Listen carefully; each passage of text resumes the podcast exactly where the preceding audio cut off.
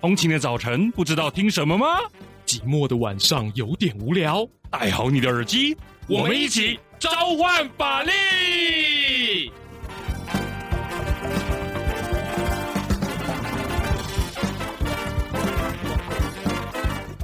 嗨，欢迎回到召唤法力，我是节目主持人王鼎玉。A.K.A. 法白主编，你最想搞懂的新闻争议，让我来分析。好的，我们今天要来聊的新闻时事呢，就是电影《拿破仑》了哈。那许多听众哈了解到《拿破仑》这部电影呢，恐怕是因为之前的蓝白合的争议啦。那其中在电影预告的一句台词，所谓的“我不想以副手的身份领军”，好让大家哈这个愧为笑谈啊，成为说哎讽刺蓝白合与否啊这样的一个最大的梗图了。那随着蓝白破的局面已成定局，大家开始慢慢把关心放到电影本身。像我自己也在录影前的哈。这个前一个礼拜呢，也跑去哈观影了，也贡献我的新台币了。好，那只不过稍微可惜一点的就是哈，在许多精美的构图以及和用心的美术设计，还有哈这个磅礴的配乐之后呢，我看了一百多个哈分钟这样的电影之后啊，两个半小时左右，诶，怎么有这么多的历史典故？哈，可是，在这么多东西的铺陈之下，我好像对拿破仑的人设、拿破仑对于欧洲角色的哈差别，以及拿破仑为什么这么伟大，好像哈这个少了一点哈更深刻的理解。所以呢，在电影看完之后呢，我就愤而哈跑去去看哈。相关的传记了啊，一看不得了啊！原来呢哈，这个拿破仑果然有他两把刷子哈。正因为这些典故哈如此的哈，所以拿破仑才会受到哈全世界各国这么多人哈这样像英雄般的这样烘托、英雄般的喜爱啊。那是这样子的哈。简单讲哈，拿破仑呢哈不只靠他的军事天才呢哈，把欧洲哈几乎统一，也随着哈十多年的征战呢哈，把他对法国的相关的软一体的建设呢好带到欧洲各国，也就是靠他一个人哈以及他的团队的力量，这个。等于是哈，把欧洲大改造了。好，随便举几个例子啊，在软体的部分呢，像他呢创立了很多制度哈，像是公立学校啊、中央银行啊、中央集权的官僚体系。好，那他更设计了哈一系列的法典哈，合在一起叫做拿破仑法典。那把这些东西呢哈，这个带到和他所领导或统治的这些欧洲地区或殖民地，那也就让了世界各国他们在哈整个文化上就焕然一新了。这个焕然一新的点哈，举一个为例哈，在此之前呢哈，欧洲各国它的一个哈算是统治的基础是封建制度哈，也就是说大家。好，除了贵族之外，啊，其他人都是哈跟这个牛羊没什么两样哈，就是贵族的哈工具人。那在这个法典出来之后呢，哈，他很重视人作为人的哈本体的地位，所以呢，人就可以依照哈他的这个相关的呃行动，比方说签契约来取得他想要的一个哈算是生活。所以话说回来，他改写了欧洲的整个的历史走向啊，也把法国的声望哈推到世界的顶峰啊。所以呢，哈整体来讲，拿破仑留给法国的这样遗产的名单呢，哈可以说是长的没有尽头啊。那也就值得我们从侧面去了解更多。于是今天的法力头版，我们的哈这个主题就是五个你看电影拿破仑之前必须知道的事。我相信透过哈等一下的节目的收听，你应该可以哈再去看拿破仑的时候会更有 feel 更有感觉。那其实回头过来看，也许我们了解到拿破仑这样的一个算是经典的典故之后，回头看看我们对台湾的政治人物，也许我们可以有更多的期待期许，也不一定。尤其我们最近要选出我们的未来总统嘛，哈。好，以下呢就来开始哈来呃进行我们今天的法力投保。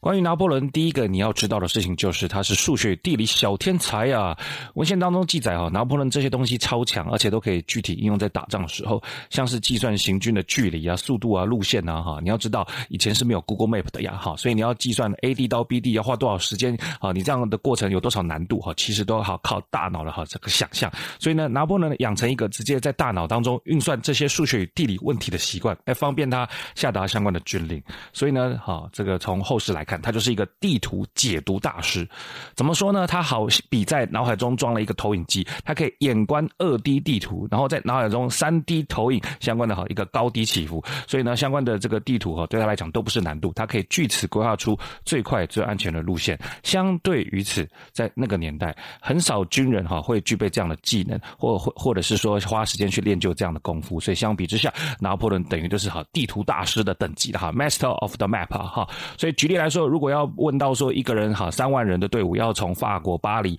开拔到维也纳要花多少时间哈？大多数的这个军官负责人只会瞎猜一通，或是哈耸肩说哦不怎么办我就烂这样子。但是拿破仑这家伙就会打开地图，并且呢给予哈对方确切的时间跟日期哈。所以这样一来一往呢哈，他跟他这个对手的差距就会呃天差地别。对于战争的解读呢哈，也会呈现出不同的局面。这让哈拿破仑不只是数学或地理小天才，他更可以把资讯转为战情。啊，所以这就是他啊吃天生战略家这碗饭的哈这样的一个非常重要的基础了。那第二个呢哈，你必须要知道的是他是炮兵达人。那这个炮兵达人除了电影一开始提到说，呃，拿破仑呢是炮兵军官出身，但是呢哈，作为炮兵军官出身，他不只是哈会使炮这个样一个武器哈，他更展现了炮这个作为他进攻战略的中心思想。怎么说？也就是用炮声的力量让对手恐惧。换句话说，战争的目标当然哈是要摧毁敌对势力的哈，人少一个就是一个。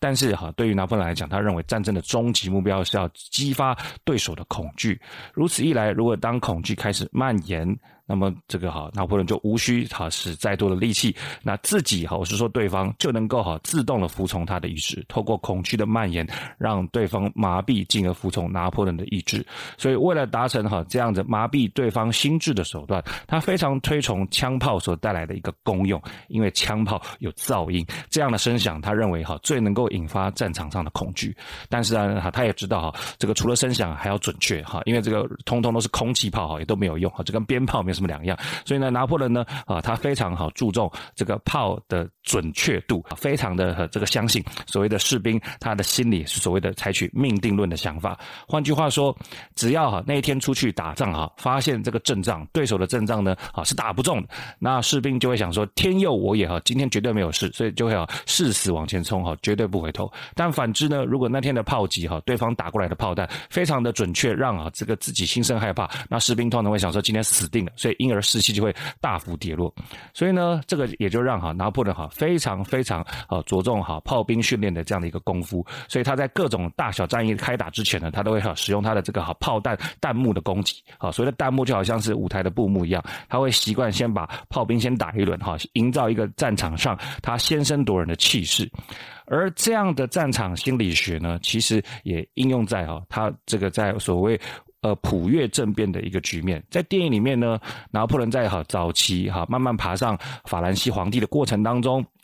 他站在革命派这个一方，想要去对抗保皇党的这样的一个好算是反扑。那保皇党的反扑呢？哈，在一场的反扑叫做啊普越政变的过程当中，他成功的也使用这样的战场心理学，就是炮击来还阻这样的一个进攻，所以也成功了镇压了这个普越政变。那具体来讲怎么做呢？让我们回到一七九五年的十月五号。一七九五年十月五号呢，哈，许多这个不满现状的暴民啊，还有许多武装的军人啊，啊，就走上了巴黎街头。那么跟长官谈好这样。开火权的拿破仑，没错，就是我们前面有谈到的哈，我这个我绝对不以副手领军的这样的拿破仑呢，就取得了绝对开火权。所以他在镇压这场政变之前，他就决心采用大炮，继续贯彻他的所谓的恐惧法则。但是面对到三万多名的这样的市民，他决定采用一个更有效率的方法，不只是哈击发炮弹，更要使用特殊的炮弹。也在这边我们要谈到的是所谓葡萄弹。那为什么是叫葡萄弹呢？这样的炮弹呢？哈，我们可以想象一下哈，假设你拿一块。大的帆布，然后呢，大的帆布里面呢，你包了很多铁珠，你用一些特殊的啊包包裹的方式把这个帆布包起来，然后装到哈这个炮弹里面，所以这个炮弹激发出去的时候呢。因为击发出去之后，啊，帆布就会破落。那破落之后，里面的炮弹就会往前射。但是因为这样的哈四散的力道，其实哈没有办法发行飞行的很远，所以这个葡萄弹呢，就会以一种广泛的方式，就是以散弹枪的方式，好去击发在场的民众。虽然击发的距离很短，但是它击发的范围很广，所以在啊一瞬间就可以造成啊现场极大的死伤的一个算是呃突发状况。你想嘛，嘣一声哈，这个一下子就有数十名民众如果死掉了这样的场面。我想在场的抗议的民众如暴民也好，也会吓个半死啊！所以呢，这招的好处呢，哈，就是不见得打死，但是画面却很惊人。于是呢，拿破仑就把他的葡萄弹呢对准当时的暴民，直接扫射一阵，啊，许多人就因此死亡，但甚至更多的场面就是负伤而逃啊，那个尖叫以及哈仓皇而逃的画面呢，哈，可说是拿破仑哈心中所非常期待的景象。所以呢，这样的一阵葡萄弹的急射，也就立刻的哈结束了这场政变。那这场政变的结束，其实也是一个断点哈。这个断点，也就是说，从一七八九年法国大革命以来的这个动乱，因为呢，呃，普越政变的失败，也就导致了哈，改革派这边就占了上风，保皇派这边的反扑也就慢慢缩小了。所以呢，这个暴动的年代呢，也因此哈，因为这个普越政变的结束，因为葡萄弹的扫射，应该也画下一个句点。而这样一个画下句点的痕迹呢，如果各位有机会去巴黎市所谓圣洛克教堂。啊，巴黎市圣洛克教堂的外墙上，我们还可以看到普约政变当时留下来的弹痕。那这样的弹痕也标记着拿破仑使用葡萄弹啊，带来法国大革命结束的关键时刻。好，再来第三个，我们可以谈谈拿破仑的这个爱情面。在许多的呃小说及电影哈，或者是其他艺术作品当中，我们可以看到拿破仑跟他的好挚爱哈约瑟芬哈这样的哈翻来覆去的爱情。但实际上，这个爱情哈背后是建立在一段有趣的哈兄弟情，也就是说，他们不是如同电影里面哈那么的呃纯粹的自由恋爱，是拿破仑跟他在军队当中某个大学长基于某种交易而取得了约瑟芬。这位大学长呢好叫做巴哈斯。好，在拿破仑的出道战，也就是土伦战役当中，他们就认识了。啊，巴哈斯以前是保皇派的，啊，然后来提呃投身到改革派，呃，就是革命派。那拿破仑从巴哈斯身上当中学到了很多啊，不只是认识约瑟芬哈，他从巴哈斯身上学到了为政之道哈。比方说，巴哈斯可以哈这个从保皇党跳到改革派，那改革派。跳过去之后，他要来证明他的忠心，所以他可以展现出他如何对过去的哈保皇党的残忍跟报复是如何的有效率的施展，哇，瞬间变脸是多么厉害。而二来呢，又可以哈如何利用所谓的革命正义这样的一个算是基础。啊，不能说基础了，应该说算是这样的一个口号，继续哈转换成财富的积累跟取得上位的机会。所以拿破仑在巴哈斯身上真的是学到了很多哈这个借势阶段的这样的一个功夫了。那到了哈时间往前走走走到了一七九四年。巴哈斯呢？啊，他这个时候哈想要推翻啊当时的哈这个垮逃所谓的呃呃恐怖时期的主政人哈罗布斯比尔所率领的军政府，所以他就好这个另创了所谓的督政府来取代这样一个位置。但谈了那么多哈，也该来聊聊哈约瑟芬的进场了。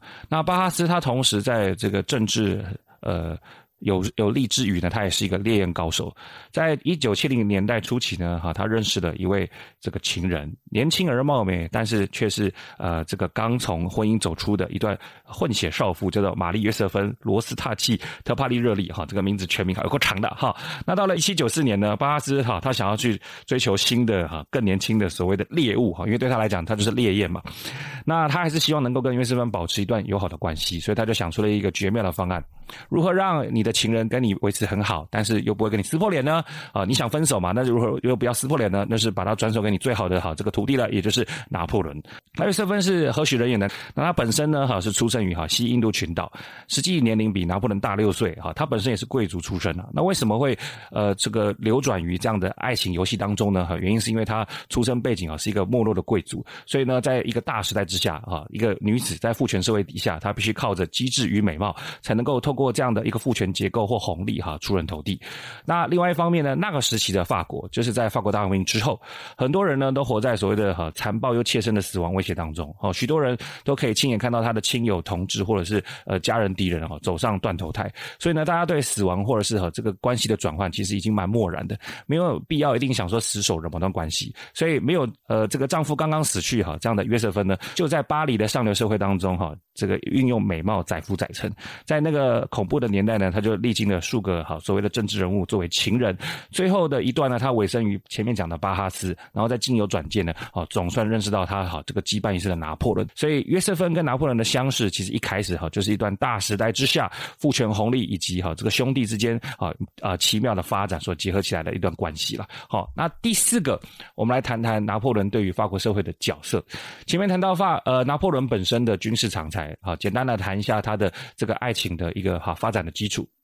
接下来我们可以来补充一下，拿破仑为什么对法国那么重要？哈，整篇电影两个半小时哈，许多的战役哈，拿破仑无一不语。But 拿破仑除了打仗之外，对于法国社会或者是欧洲哈整体来讲，他有什么样的划时代的一个展现呢？啊，所以这边就要谈到他另外一个强项，就是制定法律。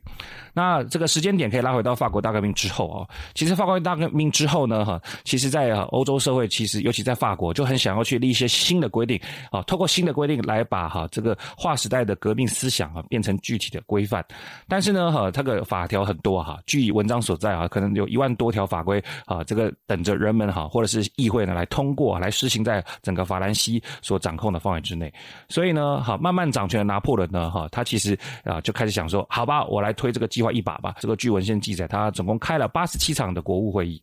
八十七场，所以为了要搞定这一万多条呢，他开了八十七场的会议，所以最终哈总算在哈一八零四年三月法典当中呢哈这个一两千多条条文哈这个结晶浓缩哈这样的一个成果总算好搞定了，所以最后就命名为民法典。那民法典啊是一个称呼啦哈，是这样讲没错了哈，但是因为是拿破仑推动的嘛，所以呢呃事实上啊或者是我们后人呢哈就会称这样的法典叫拿破仑法典。那同一时间呢这部法典呢呃因为呃拿破仑哈逐一的运用他的军事力量统治了欧洲。绝大部分的地区，所以就让这边拿破仑法典呢，就无形之中哈，就盖上了哈，就这个呃打破了哈其他国家所用的传统法律。那这个法律打破之后哈，我是说这部拿破仑法典打破一些传统规定之后，它打破哪些点，以至于大家哈后世这个啧啧称奇呢？像是这部法典呢，就打破了哈这样从法国大革命以来残存的封建制度。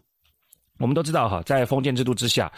所谓的人民呢，哈，都是贵族的哈工具人，都是贵族的呃眼中的牛羊哈，就是一辈子只能为贵族的这样的一个生产啊来服务。那透过这个拿破仑法典呢，它建立了一些东西，啊，让哈这个封建制度就再见了，并且给予人们哈自立自强，能够开创新生活的一些基础。像是这部法律呢，有三大重点哈，第一个，它规定什么是人，什么是法律上可以做哈各种行为的人。第二个呢，它赋予人们呢哈可以拥有所有权这个概念。刚刚前面谈到，在封建时期，我们啊一般普罗大众所生产的这些东西都是贵族的东西，我们私人之间想要享有什么那是不可能的。但是这部法典就很明确的表示，所有人都有机会可以享有所有权。而且第三个不重点就是所有权哈，人们都可以享有，而且它还规定说，你可以用各种方式去取得你的所有权或其他财产。所以他就彻底的用法律这个东西来保障每个人可以做人的基础。我们可以去拥有自己的财产，并且用财产去开展自己的生活。比方说，你可以拥有一台这个脚踏车，你可以用脚踏车去哈去呃更远的地方去求学。那求学之后哈，你可以拥有自己的一个公司，或者是用公司去发展出你的自己呃想要拥有的这些财产。所以你可以用那财产去做其他的投资。因此，确定了每个人可以做这这样的一个法律上的动作，并且确保每人可以享受这样的法律上的成果。那也就让每个人呢可以有很充裕并且自由的哈一个空间，可以发展自己想要的，这个就是拿破仑法典对于哈欧洲哈，也就是他所统治的地区带来的划时代的转变。简单讲，他确认了自由跟平等的思想啊。我们再也不是被呃封建贵族所统治的工具人，我们是自由的，而且我们可以平等平等的在哈法律上发展各种我们想要的。所以像是条文里面就想到写到说，呃，所有法国人都享有哈相关的民事权利。然后呢，他也写说哈，年满二十一岁成年，到这个年龄就能够做一切民法上可以做的事情。哈，某种程度上就打破了封建过去那种等级制度，什么样的等级才能做某某些事情的的差别。啊，现在我们用年龄来决定，自此后。成年了，你海阔天空。但是在封建时期，你必须是贵族，你才能够做特定的事。这打破了封建制度的这样的一个想象。不过啦，由于这部法律呢，拿破仑也是好着力很深啊，哈，八十几次的这个国务会议当中，他也参与了三十几次，啊，其实已经了不起来了。他他还要负责打仗嘛，对吧？所以呢，这部法典参照了拿破仑的想法，也就带有一些保守的思想。因为拿破仑本身是一个，呃，后世人来讲，他可能有一点厌女的色彩，所以在这部法律呢，他让相关的。怎么讲？人权往前走，自由平等，but 在女权这块，他可能稍微倒了一点车哈。比方说，在法条里面就写说，妻子。必须顺从丈夫，当然也他禁止女性除了经商以外拥有自己的财产。然后呢，妻子杀害丈夫的案件呢，不可以拥有法律辩护人哈。那这些规定呢，都完全的哈，把这个女性哈当做是丈夫的附庸了哈。所以呢，这些东西也就被后世的人所诟病，就是拿破仑哈他众多背叛法国大革命的理由之一了。那我们都知道，背叛法国大革命最大的理由呃之一，应该就是哈这个法兰西皇帝的称帝的事件了。好，所以相比之下，我们谈谈一下台湾。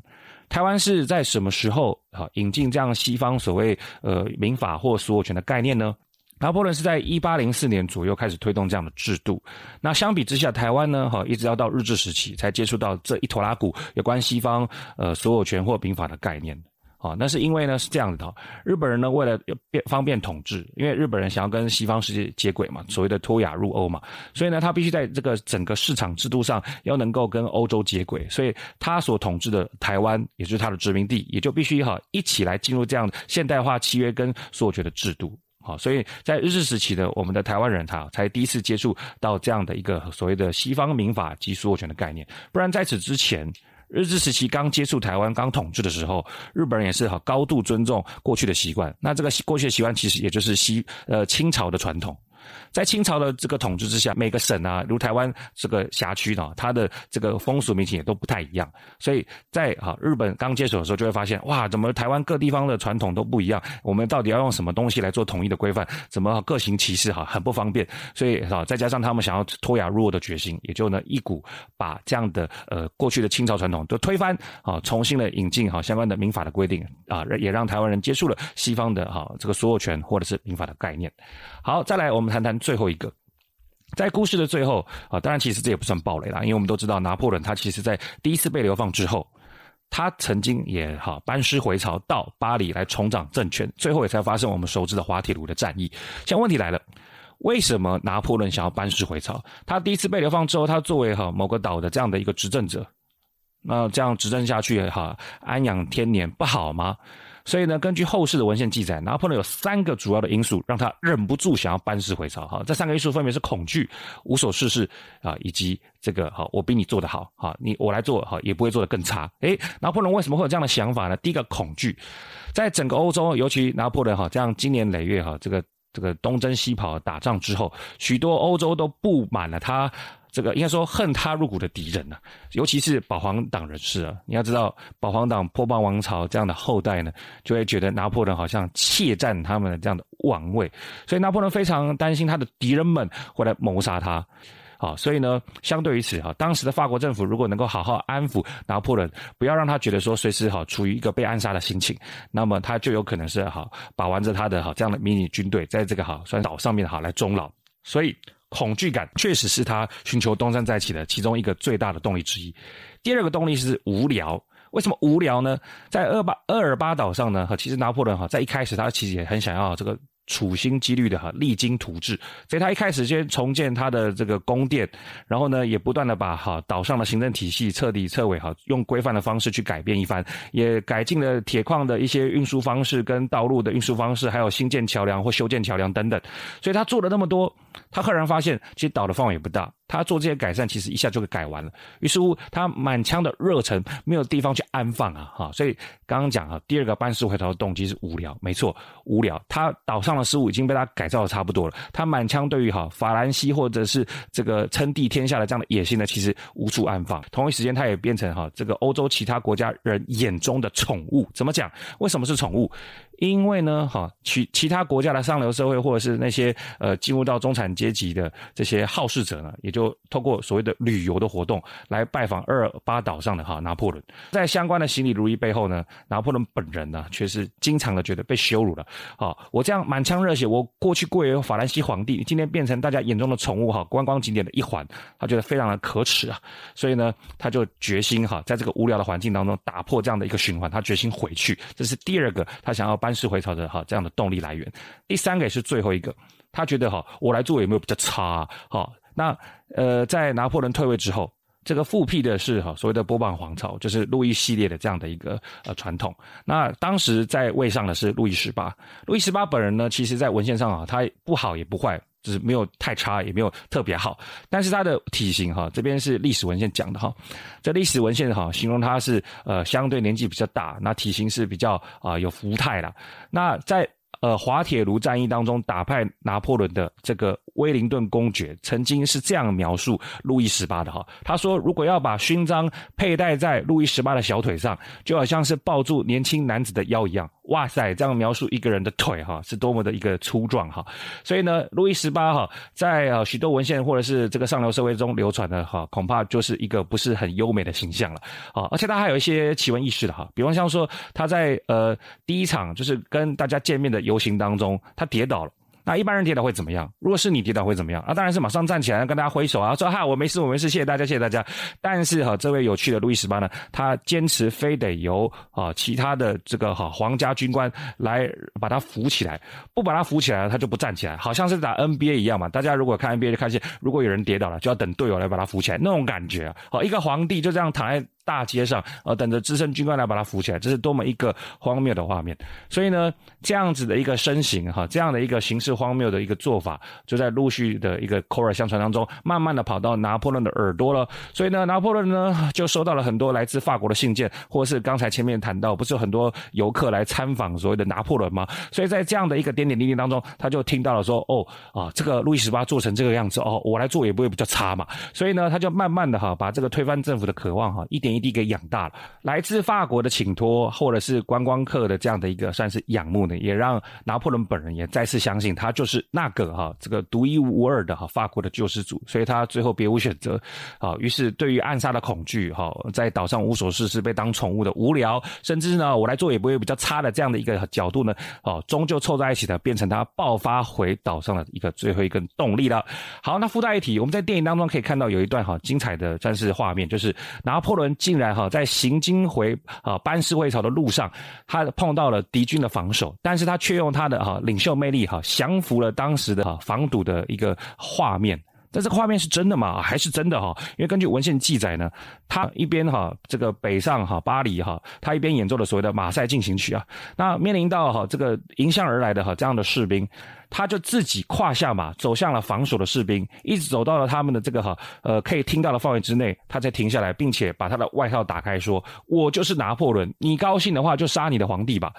呃，于是乎呢，呃，他在中枪环伺的一个局面当中，他既然敢这样子哈敞开外套走出来说：“我就是你们的皇帝”，也就让在场的呃防守士兵完全鸦雀无声，想说：“干怎么会有这种人？”于是乎，他趁着这样的鸦雀无声，他就继续哈这个扯了一个漫天大谎，他就接。着讲说，哦，这个巴黎政府哦，这些哈睿智的人呢，是把我从厄尔巴岛召唤回来的啦。好，他们是请我回来呢，收拾法国的残局。我这次回来呢，还有法国，对不起啊，还有欧洲其他强权撑腰啊。所以呢，哈，在前面的哈这样子，呃，冲出来说我是皇帝。现在呢，又说哈，巴黎政府哈是给他挺他的，而且欧洲其他强权又是给他撑腰的。所以呢，在一阵沉默之后呢。就忽然好，在众多的防守士兵当中出现了一声喊道：“皇帝万岁！”好，你也知道这是骨牌效应嘛，所以一个人讲“皇帝万岁”呢，其他的士兵呢也就接二连三的讲出“皇帝万岁”啊，许多士兵就冲出队伍的迎向拿破仑，为他侍从。所以这样的一个哈所谓的个人魅力哈，这样具有克里斯玛的这样的一个做法的啊，在电影画面有出现，而在历史文献上也是真的。所以呢，哈这样的哈这个北上哈势如破竹的局面呢，啊固然是拿破仑的这个期盼，但却也是哈非常。幸运且乐天的想象啊，完全没有想到啊！如果今天我们拍一个这个历史翻转系列，当拿破仑把外套打开，走向那群拿枪的士兵的时候，他如果被乱枪打死了呢？啊，那就不会有滑铁卢战役了嘛！啊，那也就不会有后面那些故事可以去歌颂了嘛！所以这个啊举动可说是非常大胆。好，所以话说回来，